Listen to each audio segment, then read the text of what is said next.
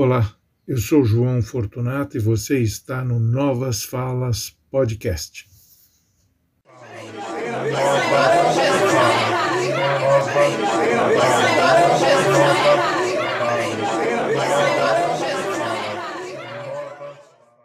Olá, amigos, olá, amigas, sejam bem-vindos ao Novas Falas Podcast. Olha, hoje eu quero falar com vocês sobre um tema que é recorrente no Brasil, uma ocorrência triste, mas que acontece todo ano, sobretudo em determinados períodos. Eu quero falar com vocês sobre desastres naturais.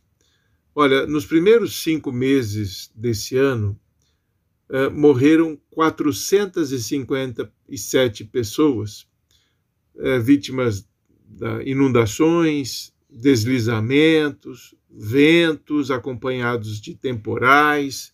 Esses dados eles foram fornecidos pela Confederação Nacional dos Municípios.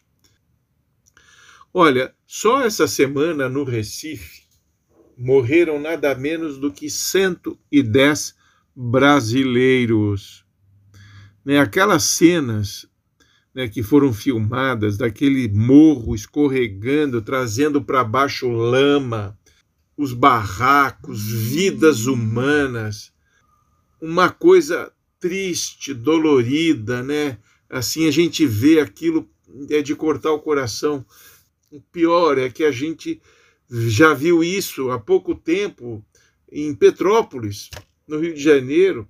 Um pouco antes vimos os estragos que as inundações fizeram na Bahia, porque a questão não se resume também aos desalojados apenas e às mortes. Elas envolvem prejuízos enormes para as cidades, para as, às vezes, pequenas cidades.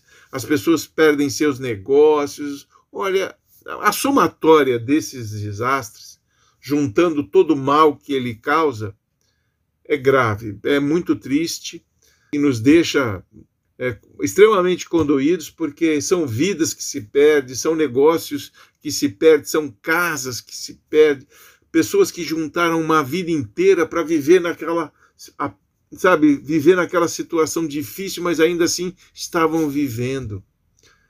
E vem um temporal e carrega tudo. Vem uma inundação e consome tudo. Vem um deslizamento e cobre tudo. Vidas, objetos, casas e a dignidade dos que ficam vivos. Olha, você pode estar pensando assim, poxa, mas são desastres naturais, ninguém tem culpa, né? Não. Tem muita gente que tem culpa. Uma coisa é desastre natural, você não tem controle. Outra coisa são políticas públicas, que é cuidar, daquelas pessoas que vivem naqueles lugares perigosos, beiradas dos precipícios. Aí é diferente, porque são duas coisas. O desastre natural não tem controle, mas se não tem ninguém vivendo naquelas regiões perigosas, que se sabe antecipadamente que são perigosas, bom, vai haver um deslizamento, obviamente, mas não vai afetar ninguém, não vai afetar a vida de nada, não vai consumir o bem adquirido das pessoas.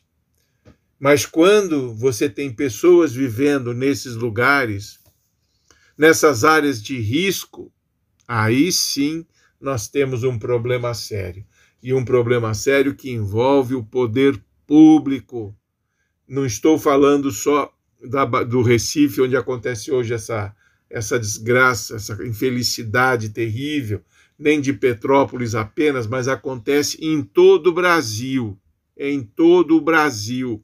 Quantas vezes o Brasil se juntou para ajudar o povo de Santa Catarina, vítima de inundação?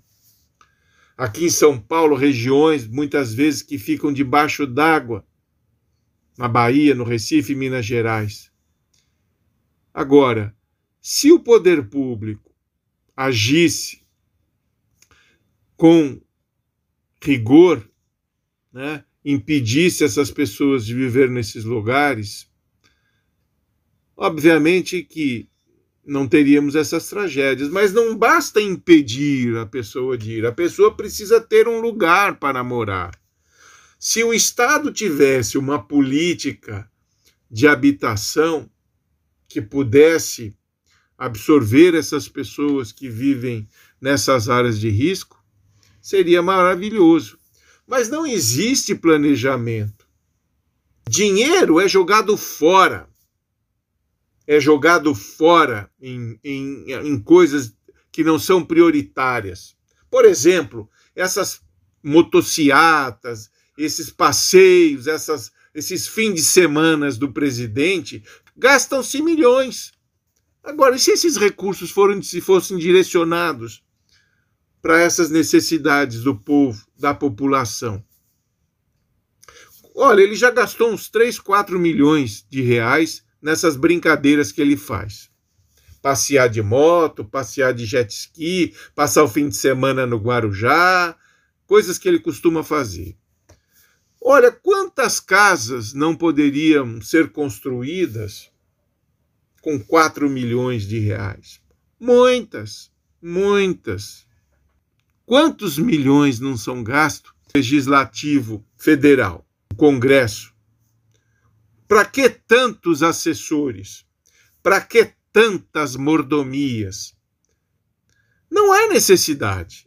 Não há necessidade. Esses recursos poderiam estar sendo direcionados para outras prioridades. E a habitação popular é uma delas. É uma prioridade. Tirar pessoas dessas áreas de risco, tirar pessoas da rua. Quanto dinheiro não é jogado fora por esses políticos de meia tigela? Muito. E é dinheiro seu e é dinheiro meu, que a gente paga de impostos. E os caras fazem o que eles querem com o nosso dinheiro. Eu não tenho nada contra pagar imposto, mas o que eu espero é que esses governantes direcione esses recursos para as necessidades do povo, da população. E, sobretudo, para aquela população mais carente, aquele povo vulnerável. Mas isso não acontece, não. Gasta-se dinheiro em mordomias, com pessoas na miséria, morrendo de fome, né? E essas pessoas que hoje estão lá no Recife, lamentando suas perdas, lambendo suas feridas, sem apoio de nada e de ninguém. É um absurdo isso. Essas pessoas não deveriam estar lá. Agora vão viver aonde? Vão ficar o quê? Jogadas dentro de um ginásio de esporte, como se faz aqui no Brasil sempre? Se fosse uma coisa emergencial, tudo bem. Nós precisamos pensar em soluções definitivas. Não existe planejamento, não existe política de urbanismo, não existe nada.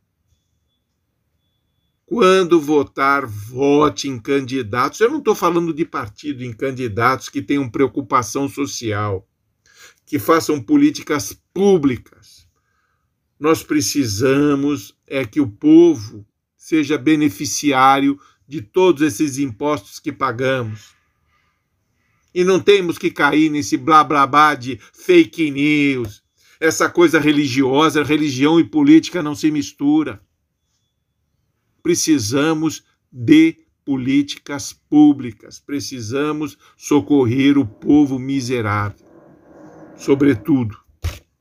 Tá bom? Pensa nisso que é importantíssimo. Abraço.